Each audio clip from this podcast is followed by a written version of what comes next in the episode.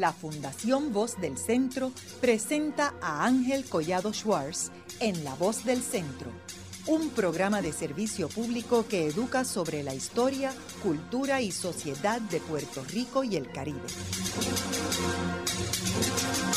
Saludos a todos. El programa de hoy está titulado La presencia de la Internacional Comunista en el Caribe, de 1920 a 1940. Y hoy tenemos como nuestra invitada a la doctora Sandra Pujals, quien es profesora en la Universidad de Puerto Rico eh, en el Departamento de Historia del recinto de Río Piedras en la Universidad de Puerto Rico. Eh, Sandra, este periodo de 1920 al 40, que es el, periodo que tú este, has hecho tus investigaciones, es apenas tres años después de la revolución bolchevique en la Unión Soviética, que en aquel tiempo era Rusia. Eh, háblanos, dan, un poco de trasfondo eh, en términos eh, de en qué consistía la revolución bolchevique y por qué se da eh, y entonces entramos ya más adelante al 1920 y qué estaba pasando en ese momento. Bueno, en realidad, el, eh, si usáramos la cronología oficial, pues sería 1919 a 1943, que es durante eh, la época de vigencia de la Internacional Comunista, pero eso para, mm. para aclarar se va aclarando con, con más investigación.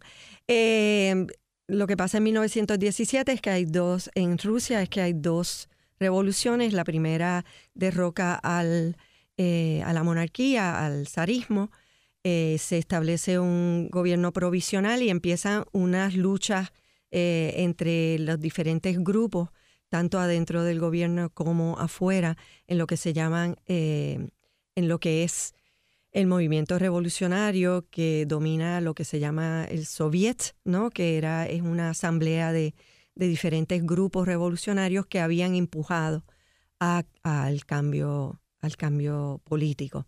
Eso va cada vez incrementando y radicalizándose esa situación hasta que en, octubre de 1917 hay otra nueva revolución en la que más bien es un, golpe eh, que controlan eh, los bolcheviques, eh, entre comillas, y que establece un nuevo gobierno que luego se va a reconocer como la dictadura del proletariado que domina ese grupo em, político que se autoproclama el, eh, el, grupo, el gobierno, ¿no? Se, autoproclama un nuevo gobierno eh, representado por eh, la doctrina marxista comunista. Quiero mencionar que en ese momento Rusia está eh, inmerso en la Primera Guerra Mundial. O sea que en medio de todo esto es que surge esta revolución. Y de hecho, en parte uno de los detonantes fue el mismo mm. envolvimiento de Rusia en la Primera Guerra Mundial, el cual el pueblo no estaba de acuerdo este, con, ese envolvimiento. Bueno, al principio estaban de acuerdo, pero ya eh, la situación era insoportable ya para, para, para finales de 1916, principios del 17. Entonces, ¿Cómo surge el, movimiento de tu estudio? O sea, bueno, eh, después de la revolución eh, eh, bolchevique en 1917, pues obviamente, en cierta manera, este gobierno necesita unos apoyos internacionales, ya que cada vez más, cada vez más están aislados dentro, adentro de, los sistemas políticos en, en Europa y, eh, a nivel mundial también. Y entonces lo que ellos van a hacer es tratar de expandir eh, lo que es esa, ese apoyo eh, revolucionario a su gobierno, en cierta manera, por medio de el apoyo a revoluciones parecidas en otros lugares de, de Europa, particularmente em, enfocándose en una revolución en Alemania, ¿no? que también va a ser fallida y un movimiento revolucionario en Polonia que también eh, va a ser un poquito más em, popular y más eh, y va a tener un poquito más de éxito por un, por un tiempo, pero no, eh, no por no por largo tiempo, y por lo tanto también se, se hace, se desarrolla un apoyo para crear una organización internacional que va a ser la heredera de lo que habían sido las antiguas dos internacionales obreras, la primera que es la de la que eh, lidera eh, Marx, Karl Marx, y una segunda internacional que había quedado vigente y que había empezado a fragmentarse cuando los partidos socialistas europeos apoyan la, la, em, la, Primera Guerra Mundial, apoyan el, el, que sus gobiernos entren en esa Primera Guerra Mundial, mientras que la facción bolchevique es una de las facciones que se opone a que los obreros eh, eh, en Europa apoyen o vayan a servir de carne de cañón, lo que se decía de carne de cañón, para los lo que ellos eh, identifican como una guerra imperialista, ¿no? una, una guerra entre, entre fuerzas. ¿Y qué rol, qué rol tenía eh, Lenin en ese momento? Lenin es el, líder eh, máximo junto con Trotsky en este, en este movimiento que establece... Pero me habías dicho que Marx ya había ocupado otra posición. Pero Marx, Marx había ocupado el liderato en la primera internacional. Y luego, pues obviamente ya se había muerto hacía rato. La segunda internacional había quedado desprestigiada por el hecho de que los, eh, pues estos, estos partidos socialistas apoyaban una guerra eh, que obviamente iban a pelearla lo que ellos consideraban eran los obreros, ¿no? Los, eh, los soldados, obreros convertidos en soldados, ¿no? y pues también después de la, de la Revolución Rusa, pues hay un movimiento de, y una euforia revolucionaria para y, que ayuda a, fomentar el hecho de, establecer una nueva internacional, ya que la, pues, la segunda había quedado desprestigiada, una nueva eh, eh, eh, internacional a la que le van a llamar la tercera, entre paréntesis, comunista, la tercera internacional comunista. O sea, ya es, ya ¿Qué año es este? 1919. La primera reunión y el primer congreso que va a darse en Moscú en 1919 es, el que pues eh, eh, comienza, inicia ese nuevo movimiento que no solamente se va a extender por Europa, pero ahora se extiende. Eh, no, no solamente se va a extender por Europa como las otras dos anteriores, sino ahora va a tener un, alcance mucho mayor y empezar a organizar lo que son grupos eh, eh, afuera de, ese ámbito europeo en el hemisferio americano y también, por ejemplo, en Asia y en África. Sandra, y en ese momento más o menos era que Estados Unidos rompe las relaciones con el gobierno ruso, ¿verdad? Eh, los norteamericanos van a tener una, una relación tal vez no oficial, pero las relaciones entre los norteamericanos o, o ciertos sectores norteamericanos todavía se va a seguir eh, viendo hasta eh, vamos a decir, los, la primera década, la primera mitad de la década de los 1920, de diferentes maneras, ¿no? No de una forma oficial y política. pues yo sé que Roosevelt, Franklin D. Roosevelt, fue el que la, la eh, restableció en 33 con embajada y todo eso, pero hubo un periodo que no, la, que no había embajada a Estados Unidos. No, no, eso definitivamente, e, en, términos oficiales y políticos, no vas a ver esa presencia, pero en términos económicos, por ejemplo, sí la vas a ver, eh, particularmente en términos, en, términos económicos la vas a, la vas a ver.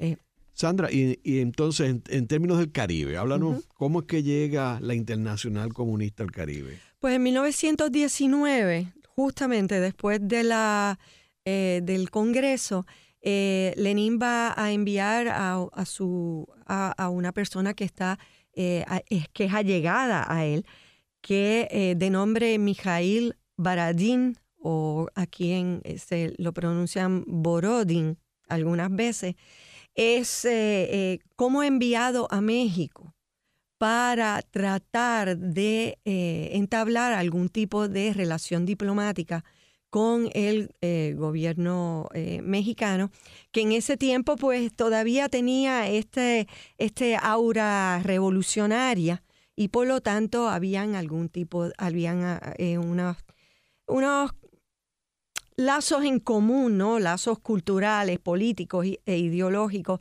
y particularmente la cuestión de precisamente em, ese nacionalismo, ¿no? Esa, esa representación eh, eh, del, nacionalismo que, eh, que identifica a, México.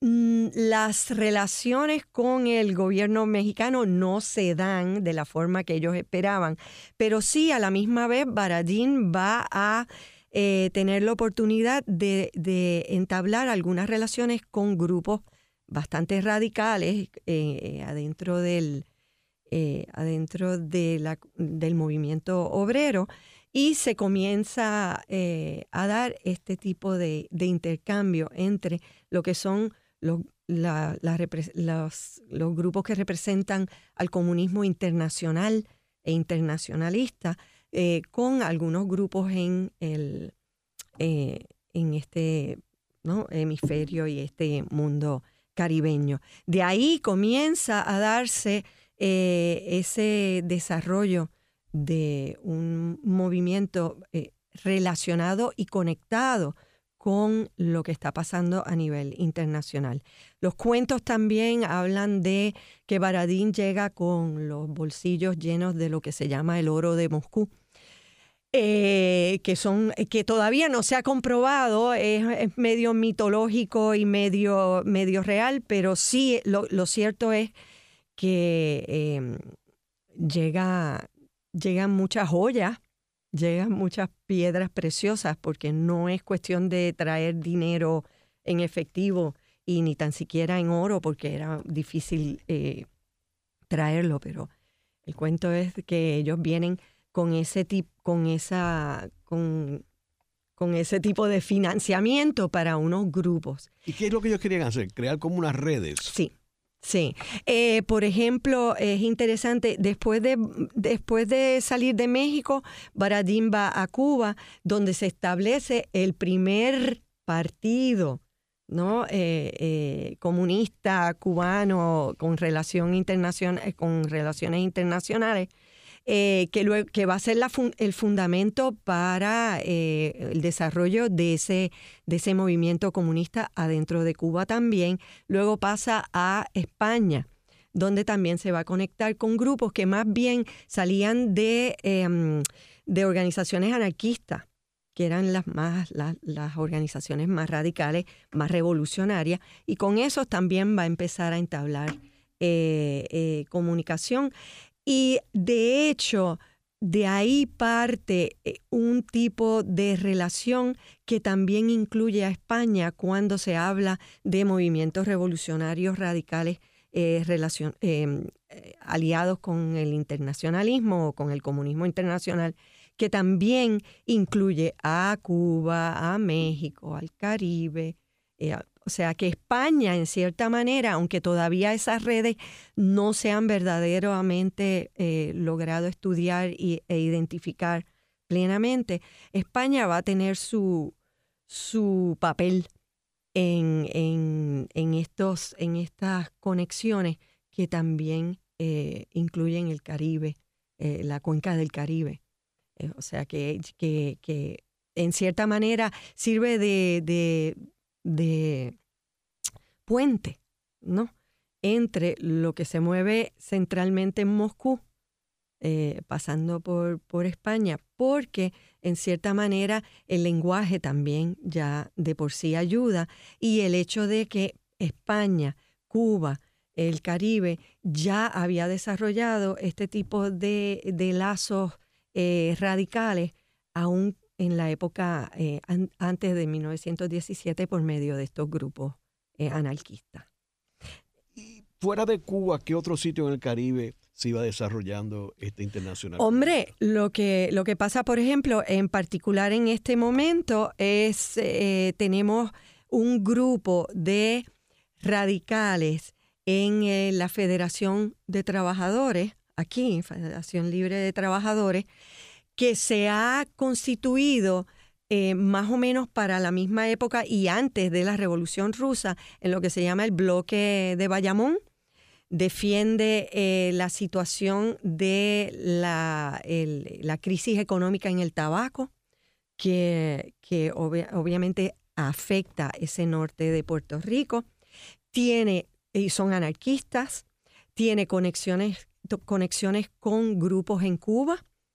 Eh, y de hecho, en 1919, cuando está pasando toda esa visita de Baradín a este, a este entorno.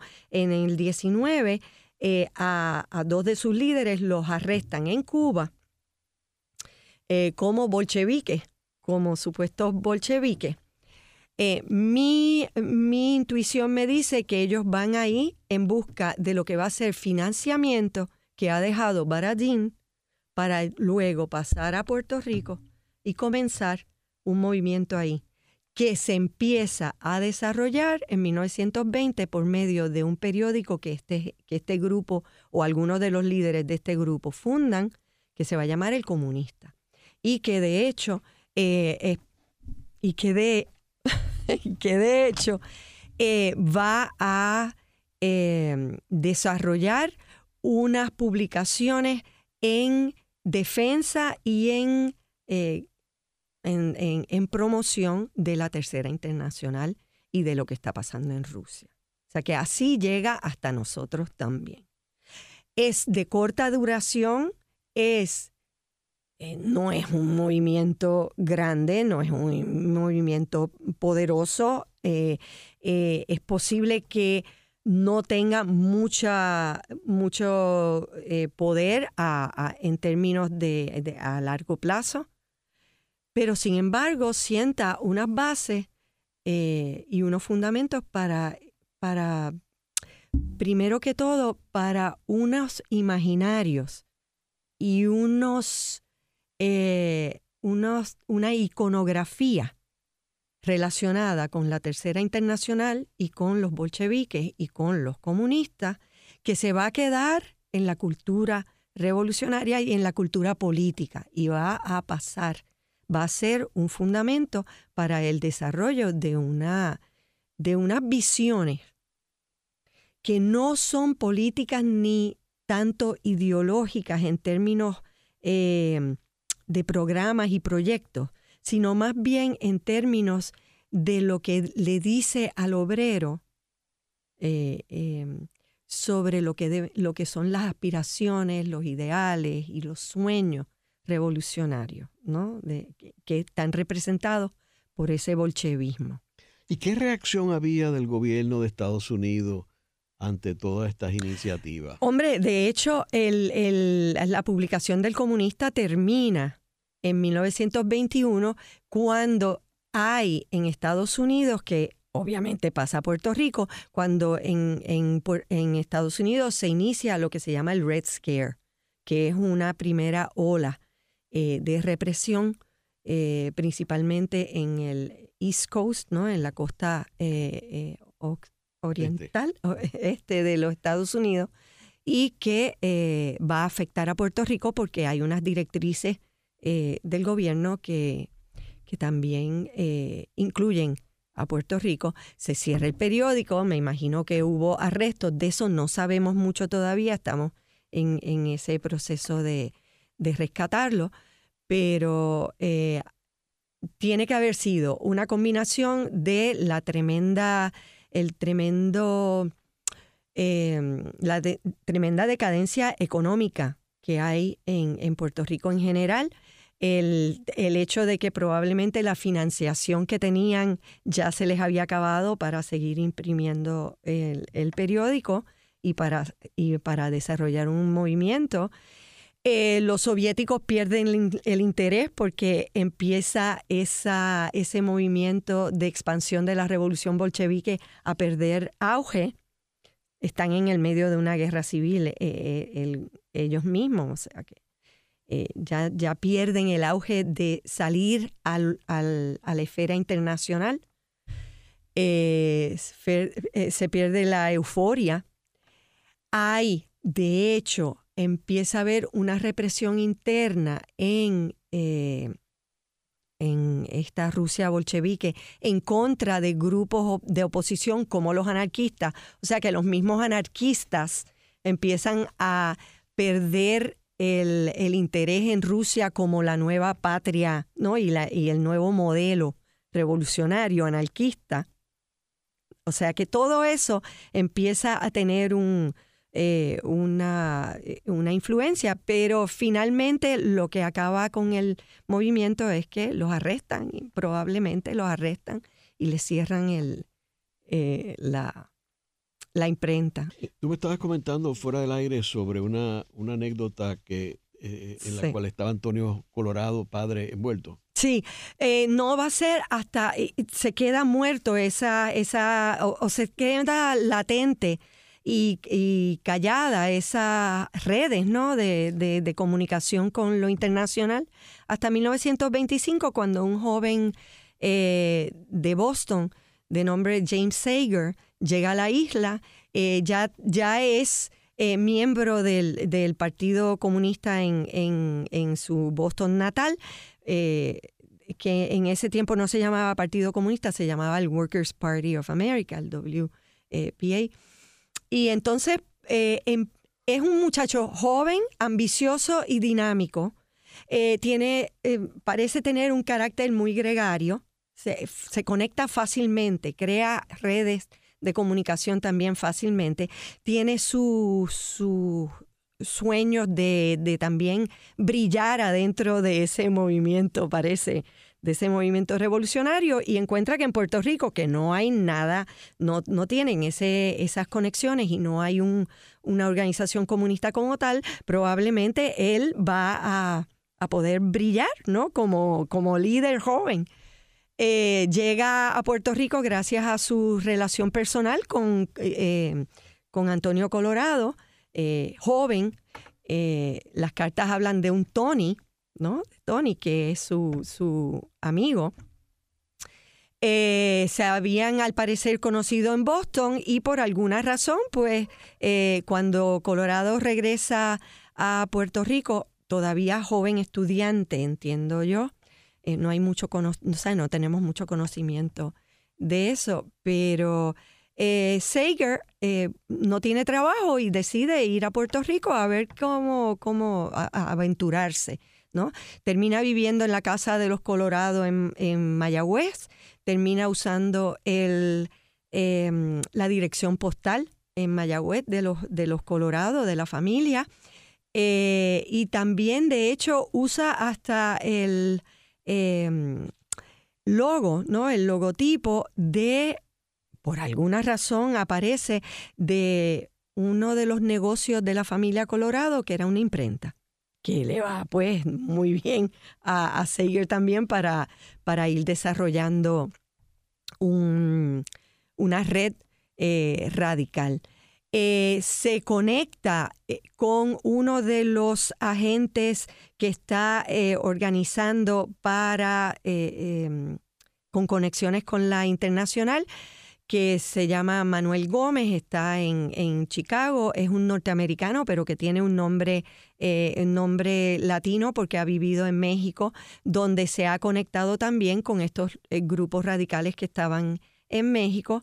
Em, y está desarrollando eh, unos lazos con lo que se ha establecido en México como la Liga Antiimperialista de las Américas, que la, ah, la establece Julio Antonio Mella, que se muda, eh, se exilia en México justamente para el 25.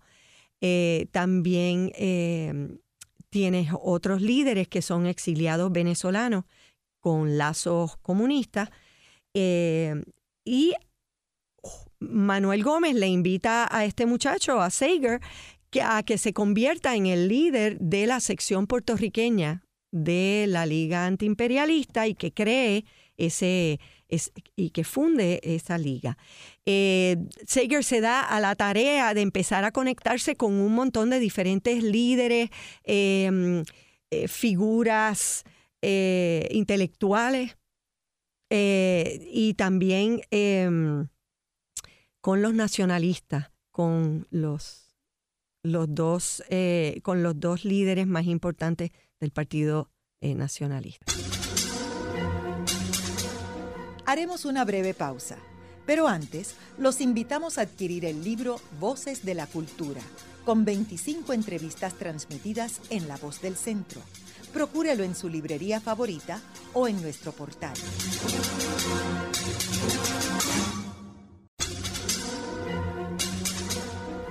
Continuamos con la parte final de La Voz del Centro con Ángel Collado Schwartz. Pueden enviarnos sus comentarios a través de nuestro portal www.vozdelcentro.org. Continuamos con el programa de hoy titulado La presencia de la Internacional Comunista en el Caribe 1920 a 1940, hoy con nuestra invitada, la doctora Sandra Pujals quien es profesora de historia en el Departamento de Historia de la Universidad de Puerto Rico del recinto de Río Piedras. En el segmento anterior estuvimos hablando de eh, la revolución bolchevique que surge en el 1917, liderada por ah, Vladimir Lenin y donde también participaba León Trotsky, eh, y que Rusia estaba envuelta en la Primera Guerra Mundial. De ahí más o menos se desactiva la Primera Guerra Mundial y los bolcheviques terminan controlando el gobierno eh, ruso que se convierte en gobierno soviético.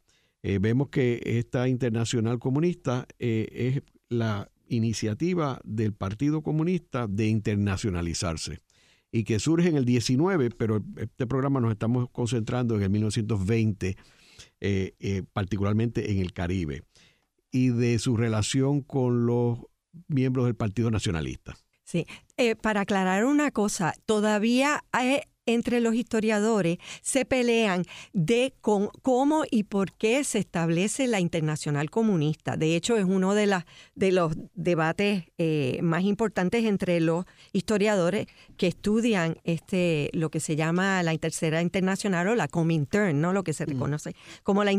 O sea que parte es que ellos están interesados en promoverlo, pero también hay otros grupos que verdaderamente no estaban necesariamente afiliados a, los bolcheviques, pero que también les interesaba eh, eh, que se volviera a revivir esa internacional. O sea, que, que hay un montón de, de ¿cómo es? De de detalles que tampoco voy a, entrar en ellos, pero para, para aclarar. Estamos con Sager, James, James Sager, eh, el joven eh, eh, comunista que llega y empieza a relacionarse con diferentes grupos y con diferentes personalidades y con diferentes personas que tuvieran dinero en el bolsillo para también poder promover su, su iniciativa de crear esta sección puertorriqueña de la Liga Antiimperialista que estaría relacionada con la, eh, eh, la organización central que estaba en México y que tenía, trataba de mantener un aspecto Em, ecléctico, ¿no? heterogéneo en términos políticos e ideológicos, pero definitivamente el hecho de que sus líderes máximos todos fueran comunistas con, con conexiones eh, internacionalistas, pues ya pues, traía pues una, un, un detalle ahí ideológico a la, a la ecuación. Y por lo tanto cuando Sager se acerca a los nacionalistas eh, al presidente que en ese, en ese tiempo era eh, Federico Acosta Velarde y su vicepresidente que ya era eh, Pedro Albizu Campos, pues los nacionalistas están muy cuidadosos de entrar en alguna relación con, con, esta nueva organización. Al parecer, la idea era que también se utilizaba en otros en otros lugares, era entrar en una relación con partidos que fueran de, de tono revolucionario o radical, por lo regular nacionalistas eran, eran eh, eh, los, los, mayoritarios en este caso, y entrar en una relación con, con, grupos que ya tuvieran una base social grande o una base social eh, establecida en el lugar, porque obviamente los comunistas internacionalistas entraban en, ese, en esa esfera local con muy pocas conexiones y con muy poca base social. Y, no, y por lo regular, eh, era importante tener ya un, una relación y, una alianza con grupos que ya estaban bien establecidos y, o partidos particularmente que estuvieran bien establecidos. Eh, eh, para los nacionalistas, por el contrario, hay de todos modos un interés, primero que todo, de empezar a tal vez tener una conexión internacional, ¿no? un, un alcance internacional del movimiento local. Y por otro lado, más que eso probablemente era el financiamiento, que supuestamente prometían los internacionalistas, no la Comintern, que era más bien un mito que una, que una realidad. Eh, y entonces empieza a, a eh, eh, a tratar de tener esa relación con los nacionalistas. Los nacionalistas decirles que sí, pero que no. No, a la misma vez los deja, hay una comunicación, pero no hay una, un, una alianza directa. De hecho, el presidente de la eh, de, la, de los nacionalistas en su Congreso plantea la cuestión de estar aliados o de, conectarse eh, oficialmente con lo que era la supuesta eh, sección puertorriqueña de la Liga Antiimperialista y el partido no, le no, no lo permite porque ya ellos sabían que los comunistas estaban detrás de eso y ellos no, pues no se iban a, a aliar ¿no? oficialmente con, con grupos que estuvieran esa, esa ideología. Entonces, eh, va a haber un, intercambio por, eh, por, ese, por ese tiempo. A la misma vez, Sager establece también un, como una eminencia gris, podríamos decir, o sea, entre tras, tras bastidores, también em, apoya el desarrollo del primer Partido Comunista, eh, eh, que se va a llamar la Liga Comunista.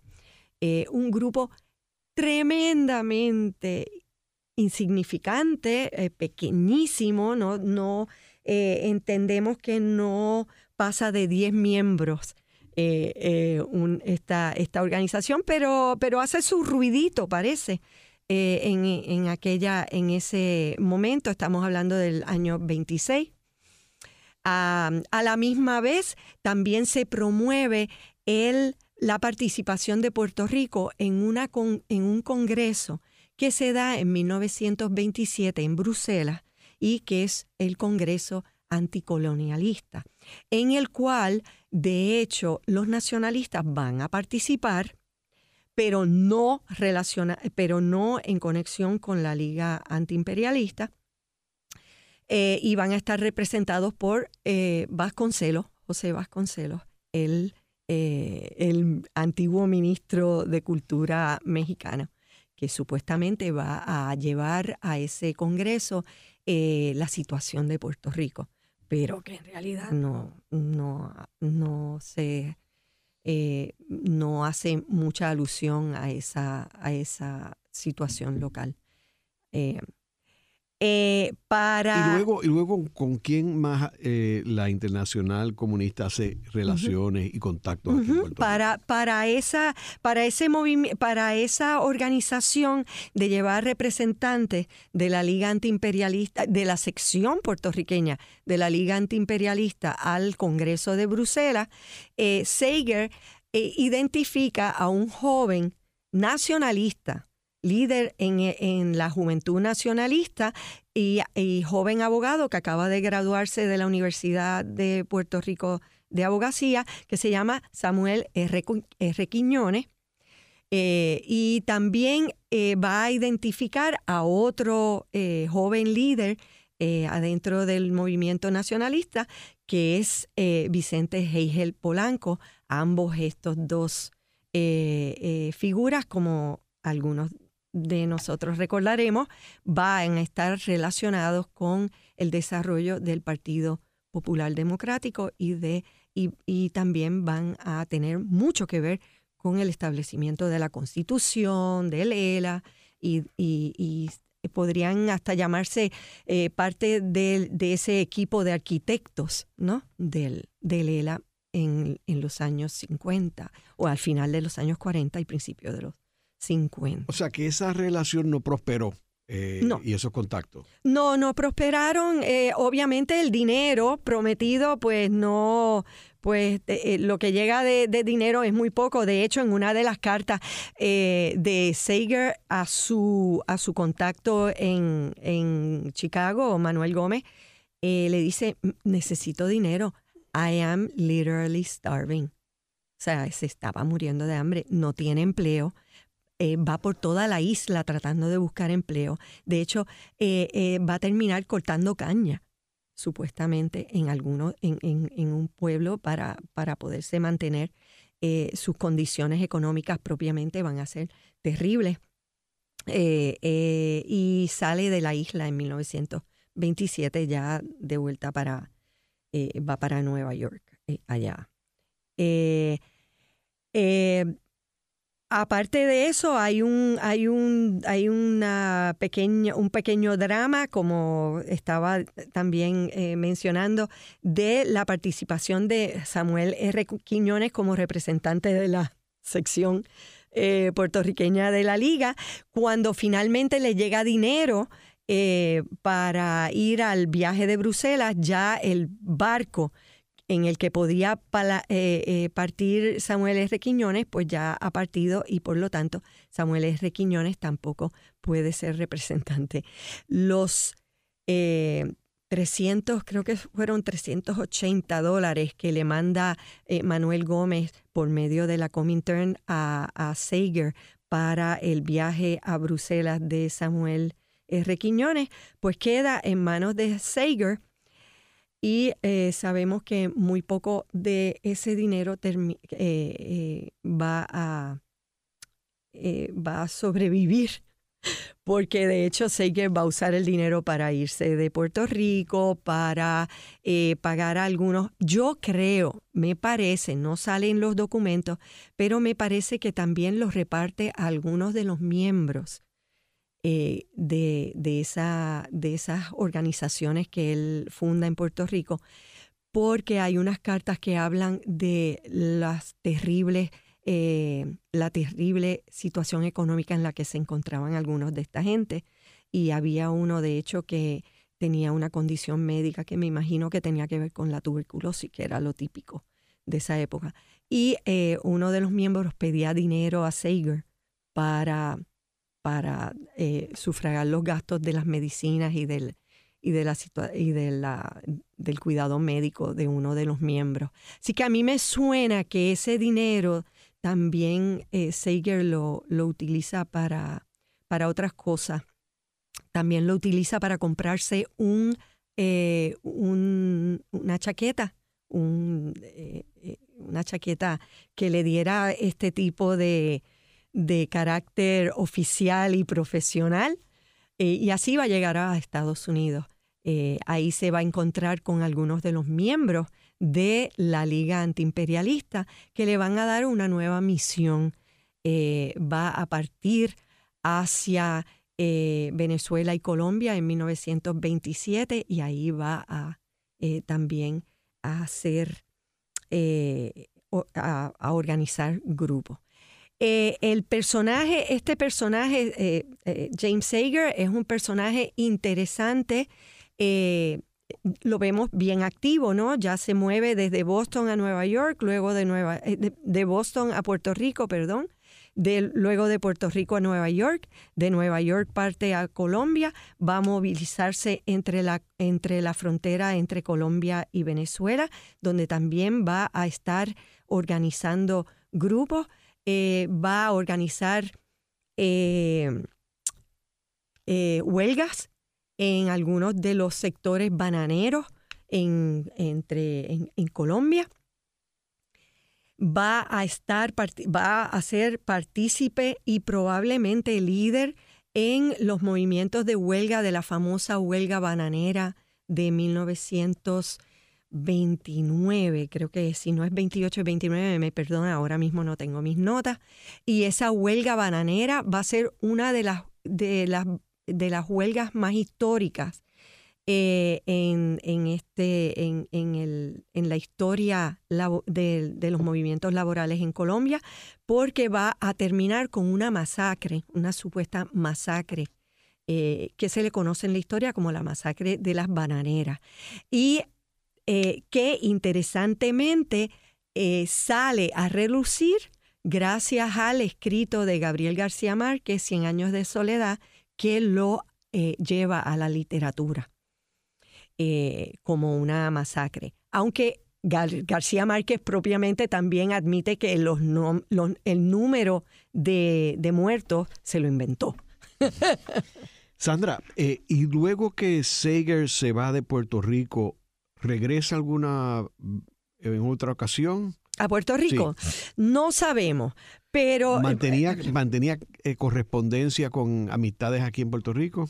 Eh, tampoco, tampoco lo sabemos, porque de hecho eh, desaparece. Déjame eh, ir a, añadirle a esta, a este puzzle, ¿no? ¿Cómo podríamos decir? A este rompecabezas le vamos a añadir otra pieza.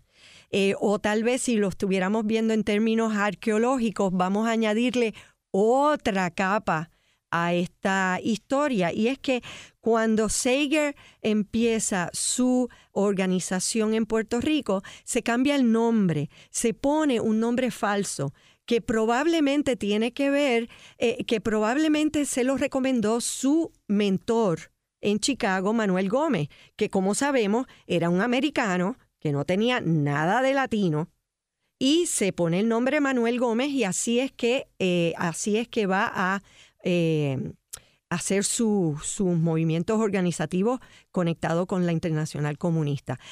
Sager se cambia su nombre, se pone Jaime Nevares, se pone el nombre de Jaime Nevares. En una de las cartas que yo he identificado de su archivo personal que está en, en Estados Unidos, en Nueva York, eh, él le, escribe a Costa Velarde, el presidente del Partido Nacionalista, y le dice, eh, me voy por, por, eh, por motivos de, mis, de mi trabajo, voy a cambiarme el nombre, voy a usar, voy a usar el apellido de mi madre. I am going to use my mother's maiden name, and that's Nevares. Y, es, y ese nombre es Nevares, que no es verdad. No es verdad, porque él, el apellido de su mamá es Nathanson, Nathanson, y ese nombre aparece en otros documentos de él. Lo que pasa es que él se, se, se, eh, se identifica como James N. Sager, ¿no? N de Nathanson, porque los americanos usan el, el apellido de la madre en el medio. Entonces, esa N él la cambia a Nevares, se la inventa. Y entonces a la misma vez, sin decirlo, le está diciendo a Velarde, a Costa, a Velarde, que él es latinoamericano. Porque si su mamá tiene el nombre de Nevares, él sin decir que su mamá es latinoamericana, él está sugiriendo que él también es, latinoamericano, es mitad latinoamericano. Sandra, y una vez Sager sale del panorama de Puerto Rico, eh, ¿quién lo sustituyó a él en términos de contacto de la internacional comunista eh, en el periodo eh, después que él se va en el 20 y pico, ¿no? Hasta el 40, que es el área... ¿Ha habido, hubo contactos con la? Vuelven a dormirse, vuelve, vuelve a dormirse esa, esa relación hasta que en 1930 eh, se establece en Nueva York el Buró del Caribe de la Comintern, que ya es la primera verdadera agencia como tal, una agencia eh, intermediaria entre el comunismo internacionalista y la región, y va a convertirse en una agencia para organizar lo que antes había estado organizado por, por ejemplo, comunistas eh, individuales, ¿no? Y, la, y, los comunistas que estaban en la Liga Antiimperialista, los que habían estado manejando eh, movimientos y desarrollando organizaciones en, el, en Centroamérica, o en Venezuela o Colombia, y, todo, y muchos de estos líderes van a pasar a ser parte de esa organización,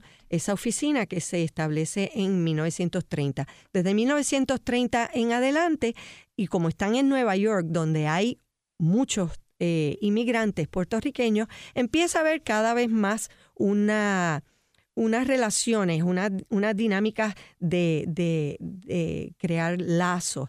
También tenemos, es la misma época en que se ha desarrollado lo que se llama el Harlem Renaissance, donde vas a ver eh, una participación de caribeños, de, de, raza caribeña, de raza negra, que también van a eh, entrar en esas dinámicas culturales que también son ideológicas y políticas porque el Partido Comunista Norteamericano va a estar también eh, organizando adentro de esos movimientos. Ahora, eh, por ejemplo, en el caso de que hablábamos del Partido Nacionalista, Juan Antonio Correger era el que decía que era miembro del Partido Comunista. Por eso, pero eso es eh, ya es ya es eh, eh, corregir para estas épocas es muy jovencito, no es un, es un, no, pero digo, como tú hablas, como tú mencionas que esto se establece en Nueva York y de ahí es, ese grupo a cargo del Caribe.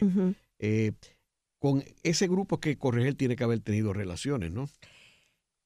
Probablemente no. Probablemente tiene relaciones con lo que queda de esas eh, redes que se, que se establecen con el Buró del Caribe, porque el Buró del Caribe termina sus funciones oficialmente en el 35, 35, 36.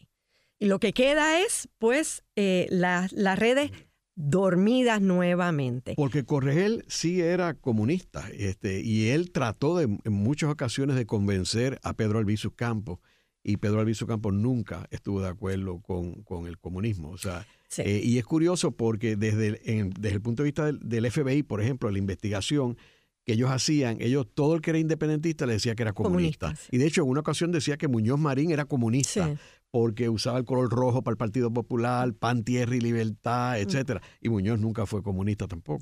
Pues no lo sabemos. No, pero en términos de ser activista y eso. Claro, sí, sí. Sí, hombre, lo que pasa es que hay un hay, hay una carpeta en el comité con su nombre. Sí. O sea que o sea que, y no sabemos qué está ahí, qué, dice, que probablemente pueden haber sido recortes de periódico porque eh, Muñoz era muy, muy activo y, también ya era un líder. Y era eh, obrero. sí, sí. Este, definitivamente eh, pueden haber habido algún tipo de, ¿cómo es que podemos decir? de, de, relaciones que algunas veces hasta pueden haber sido relaciones personales que, con, gente que sí estaban aliadas con el partido y que de esa manera por eso le hayan identificado así, ¿no? O sea que no tiene, eh, no tiene que ver con, eso. Lo que sí hay, por ejemplo, en, eh, eh, muy probablemente es lo que encontramos en Heigel Polanco y Samuel R. Quiñones como jóvenes nacionalistas. Y es el intento, eh, una visión que ya habla de la necesidad de integrar un movimiento nacionalista o independentista con un movimiento eh, relacionado con los trabajadores, ¿no? Con un movimiento eh, que, que, que tuviera... Exacto, que tuviera adentro de esa, de ese, de esa plataforma ideológica un toque obrerista ¿no? De un, toque de, obrerismo y de y obviamente ya relacionado con, con, una, con las plataformas y con los proyectos eh, comunistas.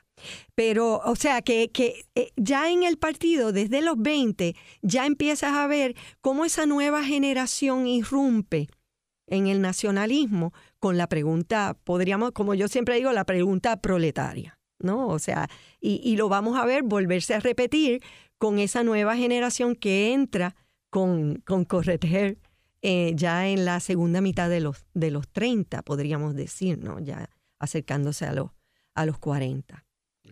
El programa de hoy hemos discutido eh, la Internacional Comunista en el Caribe desde el 1920 hasta el 1940. Vemos cómo eh, el comunismo, pues, dentro de su estrategia de expansión, incluía el Caribe y cómo en el caso específico de Puerto Rico, a través de eh, un personaje de apellido Sager, pues estuvo envuelto eh, en, en, este, este, en esta estrategia del comunismo, en esta etapa que fue la etapa inicial del movimiento. Eh, muchas gracias, Sandra. Ok, gracias. Esta ha sido una producción como servicio público de la Fundación Voz del Centro. Los invitamos a sintonizarnos la próxima semana a la misma hora. Y recuerden que pueden adquirir el libro Voces de la Cultura en su librería favorita o en nuestro portal.